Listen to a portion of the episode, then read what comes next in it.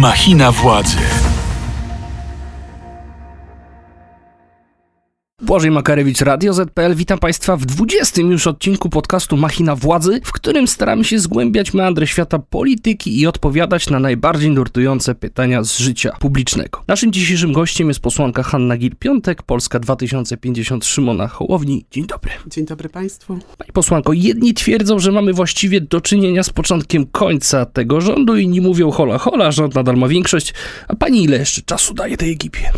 No mam nadzieję, że jak najmniej, dlatego że y, rząd y, Mateusza Morawieckiego, jak i w ogóle Zjednoczona Prawica straciły już w tej chwili legitymację do rządzenia, ale straciły również parlamentarną większość, co pokazało dokładnie ostatnie głosowanie. No, tylko jedno głosowanie. Tylko jedno głosowanie. Ja też bym rzeczywiście nie robiła z tego y, jakiejś wielkiej wiosny, ale myślę, że jedna trzecia klubu, która wyłamała się z woli Jarosława Kaczyńskiego, który przecież po to wychodził na mównicę, żeby to zamanifestować, to jest bardzo duży cios w tej chwili dla pana prezesa. Jest szansa na wcześniejsze wybory parlamentarne? My powtarzamy jako Polska 2050, że jesteśmy do tych wyborów gotowi i gotowi jesteśmy też do wzięcia odpowiedzialności za Polskę, no bo nie wystarczy wygrać wybory, trzeba mieć jeszcze jakiś plan na to, co się będzie e, robiło później i w jaki sposób krok po kroku w Polsce będzie przywracana praworządność, jak będziemy się zachowywali wobec spraw klimatycznych, e, jak będziemy walczyć z drożyzną i tak dalej, i tak dalej. Ale czy ta perspektywa jest w ogóle realna? Ej, tak, wydaje mi się, że te przyspieszone wybory, i to chodzi po Sejmie co jakiś czas, y, cały czas są możliwe. Tylko te wieści, czy takie plotki korytarzowe, one na przykład pojawiają się w dużym nasileniu w poniedziałek, a we wtorek już nikt o nich nie mówi. To wszystko zależy, panie redaktorze, od tego, czy y, Jarosław Kaczyński jest w stanie w tej chwili ustabilizować y, Zjednoczoną Prawicę. I ja go nie znam osobiście, ale osoby, z którymi rozmawiałam, które współpracowały z nim w przeszłości i go znają, mówią, że on nie pozwala sobie na y, żadne kroki, które są nie pod jego kontrolą, więc myślę, że to była akurat detonacja y, taka kontrolowana, jeżeli chodzi o to głosowanie. E, a może się okazać, że prezes Kaczyński ma jakiś plan. Jaki plan? Na przykład, nie wiem, jakiegoś skompletowania, zdyscyplinowania, doszycia sobie E, większości. To są różnego rodzaju scenariusze. Ja w tej chwili nie chcę myśleć za prezesa Prawa i Sprawiedliwości, bo chyba nie chciałabym się w jego głowie znajdować. E, ale jak dotąd, pomimo tych buntów u siebie w ugrupowaniu, e, widać wyraźnie, że no z taką dosyć dużą zręcznością, ale czasami też kosztem wizerunkowym, jak to było w przypadku posła Mejzy, tę większość jakoś udaje się Prawu i Sprawiedliwości utrzymać. No właśnie, nie może uda się znaleźć kolejnych posłów, którzy chętnie dołączą do koalicji. No powoli ta pula się wydaje mi się wyczerpuje. No chociaż posłów jest bardzo dużo. Posłów jest I posłanek. Tak, i tam były zaskakujące sytuacje, na przykład transfery y, ze strony lewej, tak. Y, tutaj Monika Powłoska przeszła zupełnie niespodziewanie i dołączyła w końcu do, do klubu PiS. Natomiast jeżeli chodzi o ten rezerwuar, który się znajduje gdzieś tam pomiędzy ugrupowaniami, powiedzmy, bardziej demokratycznymi, a, a PiSem, on się powoli, wydaje mi się, wyczerpuje, chociaż na przykład, tak jak w przypadku przegranego dosłownie chyba jednym czy dwoma głosami głosowania nad utworzeniem Instytutu Demografii, tego otworu, który był, z, za który będziemy płacić 30 milionów, taki IPN dla dzieci, no to widać było, że tutaj pomog, pomogła ta e, bardziej konserwatywna frakcja PSL-u. Tutaj e, poseł Sawicki i poseł Raś wstrzymali się od głosu, w związku z tym to głosowanie przegraliśmy. A nie jest tak, że perspektywa przyspieszonych wyborów nie jest dzisiaj nikomu na rękę?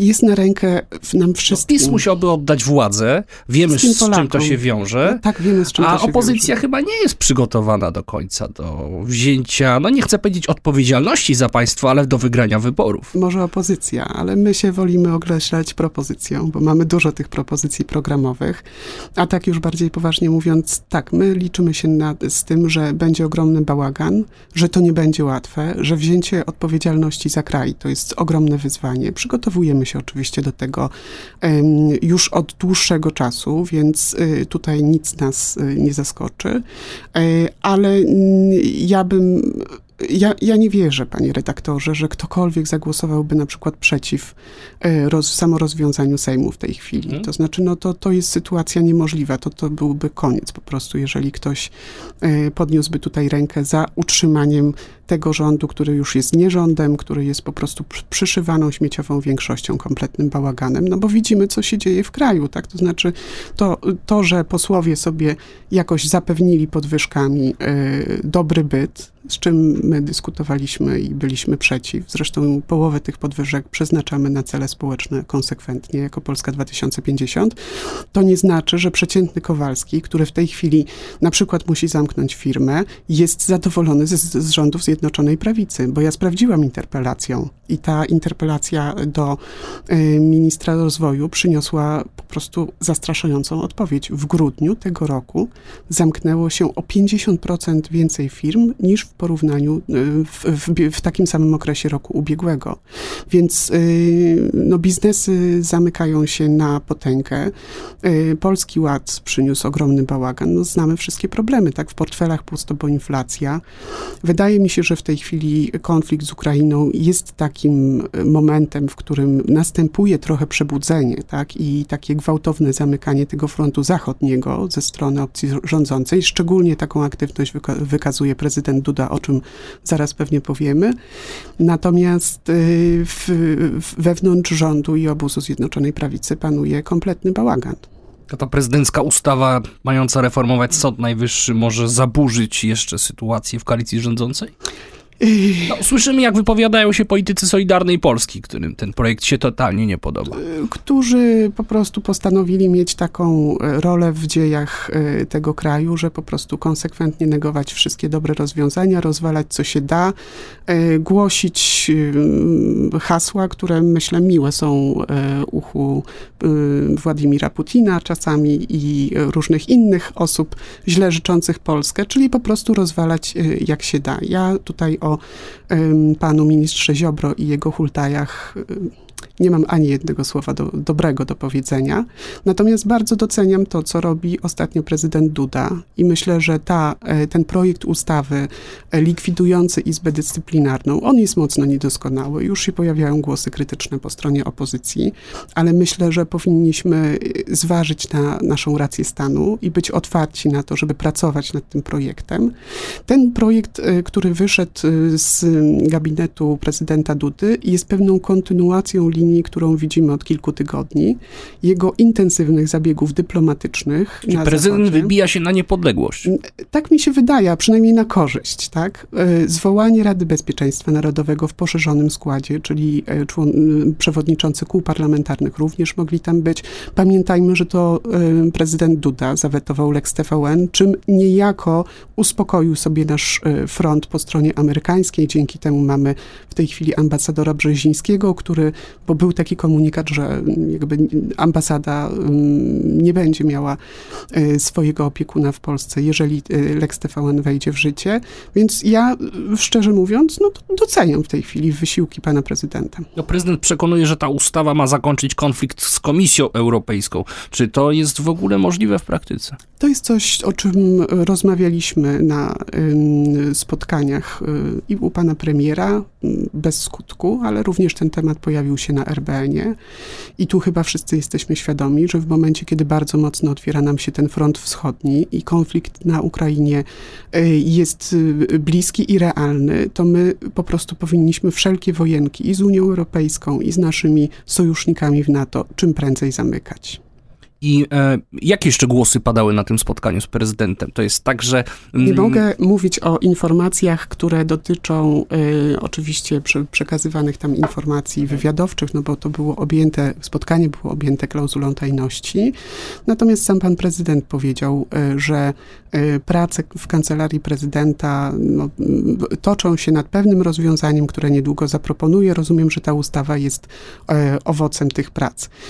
I jeszcze może pół minuty bym przy tym pozostała. My oczywiście możemy y, stroić fochy jako opozycja, że to jest y, de facto tylko zmiana nazwy, utrwalenie stanu, ale myślę, że, znaczy wierzę w mądrość wszystkich, którzy, którzy w tej chwili widzą, jakim zagrożeniem jest wojna na Ukrainie y, i mam nadzieję, że tutaj takie dobre poczucie racji stanu zwycięży i będziemy mogli pracować nad tym projektem wspólnie. Słuchasz podcastu Radia Z. Wiele państw europejskich wycofuje się z obostrzeń covidowych. Czy to jest w tej chwili jakiś kierunek dla Polski?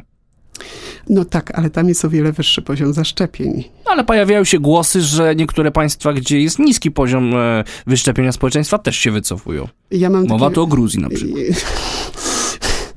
I, i, znaczy z całym szacunkiem dla Gruzji i Gruzinów, panie redaktorze, myślę, że mm, jednak y, ta piąta fala i omikron jest zdecydowanie przez rządzących zlekceważona. Na spotkaniu u pana premiera, i to są dane tam podawane, była mowa o tym, że dojdziemy do 150 tysięcy zakażeń dziennie. No, w szczytowym momencie. W szczytowym momencie.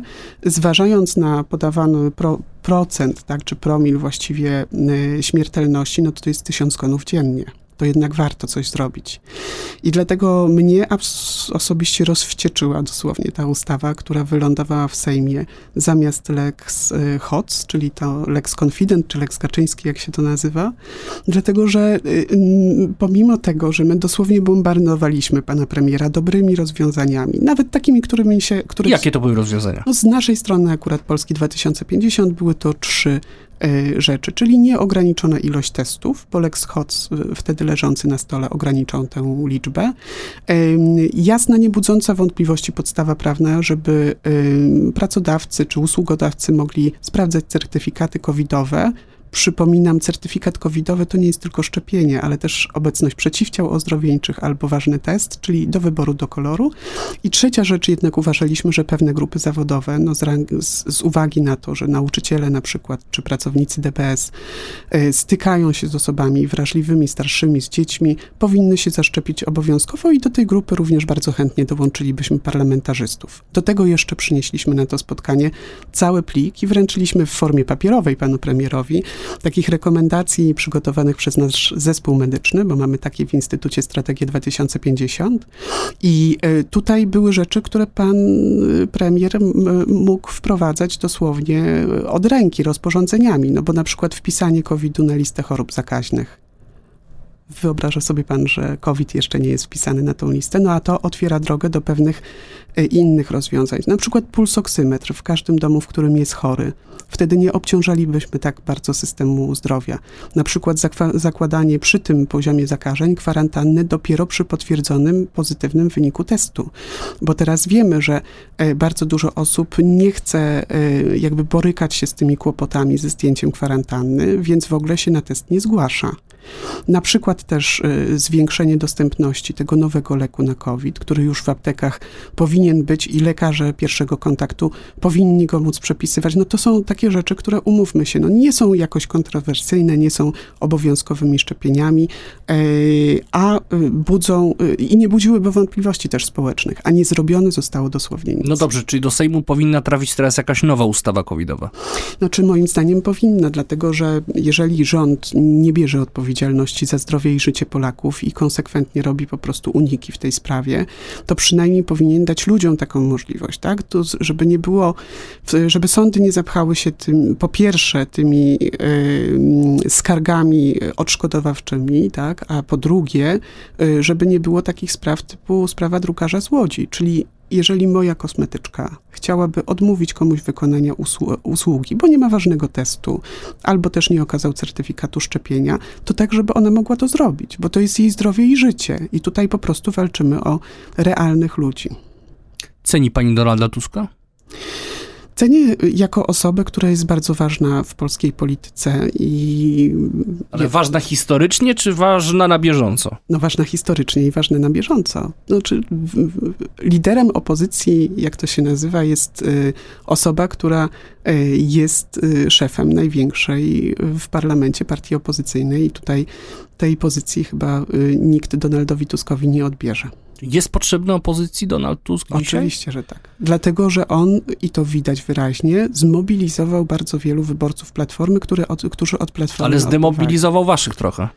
E, na początku tak, a potem się okazało, że y, odzyskaliśmy nasze, y, nasze szeregi No w jakimś, w jakimś stopniu. No, W nie, dużym stopniu. Ja myślę, że te sondaże, które się, w, średnia sondaży, to jest około 14 chyba procent w tej chwili, które się gdzieś tam wahają w okolicy tej średniej, pokazują, że wielu, wiele osób nie chciałoby ani PiSu, ani Platformy, nie jest zainteresowanych tą wojną polsko-polską toczoną między tymi ugrupowaniami, a jednocześnie, jak to się, jak to powiedzieć kolokwialnie, i Platforma ma swojego klienta politycznego, i Lewica ma swoich wyborców, i PSL, więc ja myślę, że to jest tylko dobrze, jak mamy jakąś taką różnorodność. A te rozmowy, które Polska 2050 prowadzi teraz z PSL-em i Lewicą, to jest zapowiedź jakiegoś nowego bloku politycznego? Ale myśmy, y, bo y, te rozmowy to są rozmowy techniczne nad przygotowaniem debaty, debaty o przyszłości Polski, która się wydarzy w pierwszy dzień wiosny.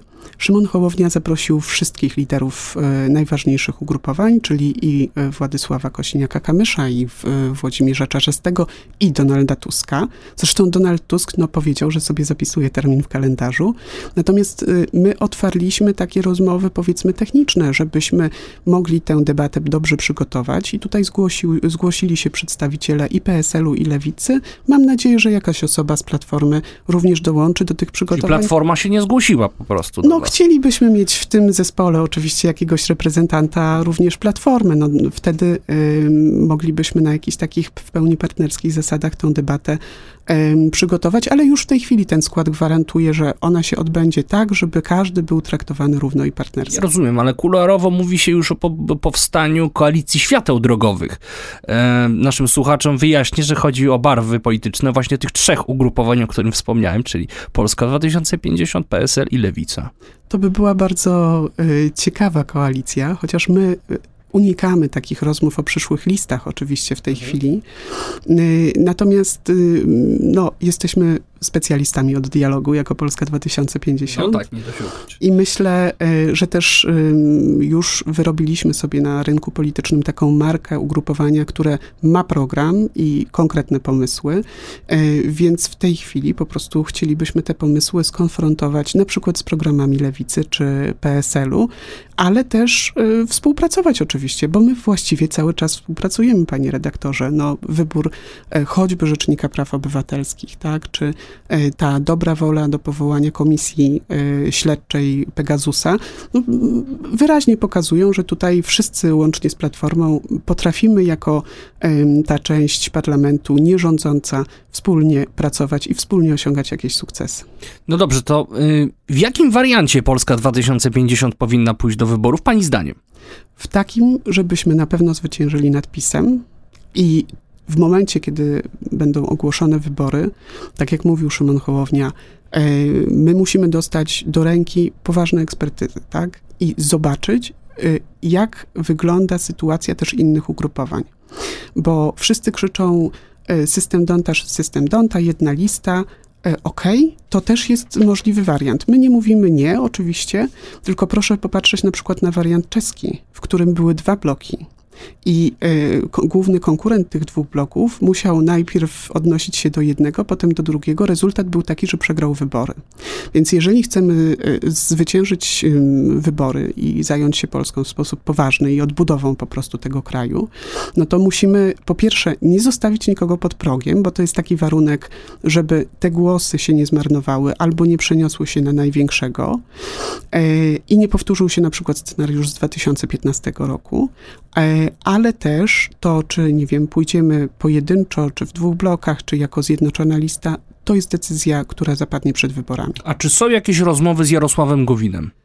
Ej, Nie, z tego co wiem, to one się w tej chwili nie toczą. Jarosław Gowin powiedział parę e, ciepłych słów na temat Szymona Hołowni i miał też taki pomysł na to, żeby e, Szymon Hołownia był powiedzmy liderem szerszego, takiego bardziej konserwatywnego bloku. To jest ciekawy pomysł. Ja myślę, że tutaj rozmowa Jarosława Gowina z Szymonem Hołownią bardzo by się też przydała, niekoniecznie przez media. E, Zmieńmy temat, e, pani poseł. Wraz z zatrzymaniem znanego rapera Maty w mediach społecznościowych rozgorzała dyskusja o tym, czy aby przepisy narkotykowe nie są w Polsce zbyt surowe. Z kolei poseł Janusz Kowalski grzmiał żadnej tolerancji zaostrzyć przepisy. To jak to jest? No i to jest właśnie cała Solidarna Polska, panie redaktorze. To znaczy wycisnąć maksimum skandalu, tak, i ugrać na tym jakieś punkciki.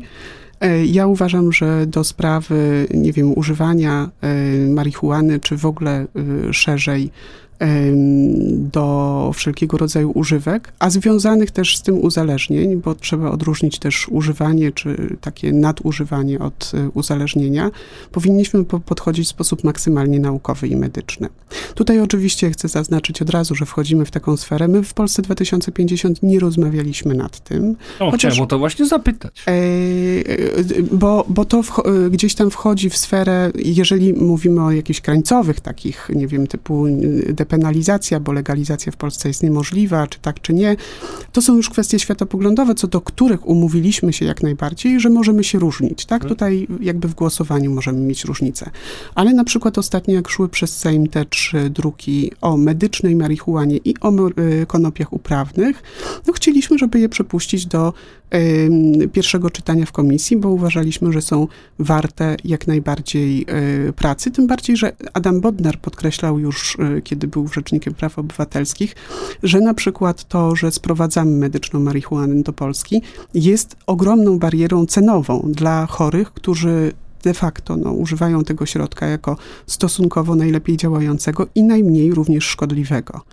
E, dlatego więc, no, jeżeli chodzi o medyczną marihuanę, tutaj no, myślę, że mamy wspólne zdanie. Jakie jest pani zdanie w ogóle na temat polityki narkotykowej? Moje zdanie. Tak, tak. Słuchasz podcastu Radia Z. Panie redaktorze, ja bardzo długo w swoim życiu pracowałam w takim programie polityki narkotykowej, e, który organizował Open Society Institute. Wtedy byłam w krytyce politycznej i e, chcieliśmy, nawet robiliśmy taki mini poradnik dla parlamentarzystów, tak żebyśmy odróżniali podstawowe pojęcia, tak, i nasączyli jakby na, maksymalnie wiedzą naukową na ten temat. E, bo w Polsce istnieje bardzo dużo przesądów, I najpierw zrobiłabym kilka kroków e, w kierunku lepszego na przykład wykorzystania obecnych przepisów, jak artykuł bodajże 62a, tak, który mówi o tym, że ktoś, no, czy właśnie w takim przypadku, jak w przypadku maty, kiedy ktoś jest złapany za niewielką, za niewielką ilość. ilość, to prokurator może odstąpić od ścigania. Ale kiedy na początku mojej drogi poselskiej napisałam e, interpelację w tej sprawie do ministra sprawiedliwości i do ministra zdrowia, to okazało się, że nie są zbierane w ogóle takie dane, ile takich odstąpień jest. No bo to jest taki mechanizm, który jakby pozwala wykazać się policji, tak, bo e, tego typu przestępstwo e, to jest od razu jakby złapanie i wykrycie sprawcy, więc to jest jakby zakończone postępowanie, ale jednocześnie ten artykuł pozwala jakby przerwać to w tym momencie, w którym prokurator stwierdza, dobra, to jest niska szkodliwość społeczna, to jest, nie wiem, jakiś, jakaś osoba, której to się raz zdarzyło, tak, nie ma tutaj się o co, o co kopii kruszyć. Więc po pierwsze, nie wiemy, czy ten artykuł jest stosowany, a organizacje społeczne, które zajmują się polityką narkotykową w Polsce, mówią, że e, bardzo często e, prokurator no, podejmuje to postępowanie, chociaż sprawa jest ewidentna. To znaczy, że to było jednorazowe i, i nie ma tutaj, i mógłby być zastosowany e, to zwolnienie. A druga rzecz, że my nie mamy w ustawie cały czas tabeli dawek użytkowych. Czyli de facto nie wiemy, ile jest na własny użytek. Że te półtora grama, z którymi Mata został złapany, e, zdarzało się, że w komisariacie... To z kolegą tak, razem mieli półtora. To, to już z kolegą. Dzielono na przykład na 170 dawek użytkowych. No to chyba mysz by się za przeproszeniem mogła e, ewentualnie taką dawką... Znaczy taka dawka po prostu użytkowa, żeby to była Pytanie, czy to nie jest w ogóle absurd, że za tak niewielką ilość marihuany, która wiemy jest mniej szkodliwa na przykład od alkoholu, czy od e, papierosów, e, no, stosować jakieś sankcje karne. Ja byłam ostatnio na bardzo takiej katolickiej i konserwatywnej Malcie. gdzie wprowadzono właśnie e, legalną marihuanę. E, przy czym cały czas zaznaczam, że to jest raczej depenalizacja, czyli nie ściganie, a nie legalizacja, bo mamy konwencję ONZ, która wymaga zmiany w tej sprawie, no ale to są jakby szczegóły prawne. Mhm. Natomiast tam jest to tak rozwiązane, że jest to pod pełną kontrolą, czyli jakby używanie jest, e, hodowanie na własny użytek, używanie wewnątrz tak zwanych klubów konopnych, to znaczy to jest pod kontrolą społeczną. I myślę, że w Polsce w pewnym momencie być może przyjdzie czas na takie rozwiązania, ale teraz musimy zrobić rzeczy podstawowe. To znaczy, po pierwsze, jakby sprawić, żeby ten system, który mamy w tej chwili, pracował sprawnie, czyli żeby prokurator rzeczywiście odstępował od ścigania i żeby była ta tabela dawek użytkowych, bo co do tego y, mniej więcej zgadzają się wszyscy specjaliści, tak?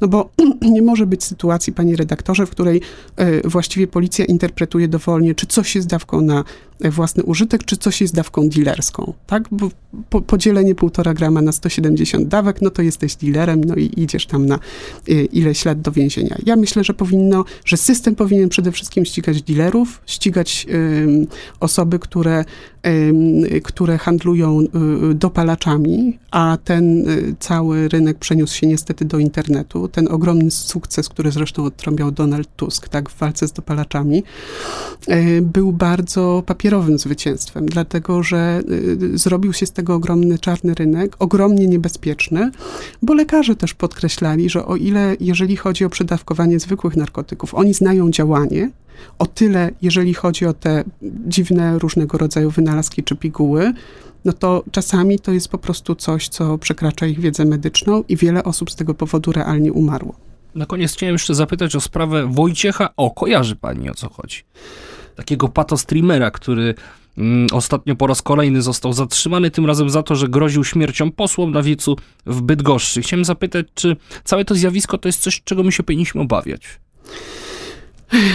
Ja jestem z Łodzi i zanim e, wiele lat przed tym, jak zginął prezydent Adamowicz, e, tam do biura posła PiS e, wtargnął szaleniec po prostu z, z okrzykami nienawiści, który po prostu zabił Marka Rosiaka, asystenta posła. Więc taka tragedia e, zdarzyła się już w Polsce wcześniej, tak, zanim, zanim wydarzyło się to, co wydarzyło się w Gdańsku. Ja myślę, że takie słowa nie powinny pozostawać absolutnie bez konsekwencji. Nie możemy sobie pozwolić na to, żeby takie osoby w przestrzeni publicznej wypowiadały słowa nienawiści, czy mówiły po prostu groźby karalne. Ale to jest pewna e, konsekwencja, panie redaktorze. To znaczy, jak się przyzwala na małe zło, to ono potem rośnie. I w momencie, kiedy mówi mówi się o tym, że kukła, e, spalenie kukły Żyda to jest happening artystyczny i to jest dozwolone w ramach e, wolności wypowiedzi twórczej, no to później ktoś się ośmiela, tak? No pytam o to, bo ze zdumieniem, a nawet przerażeniem przeczytałem na Facebooku, że ta osoba, o której wspomniałem, Wojciech, ma całkiem liczne grono swoich zwolenników.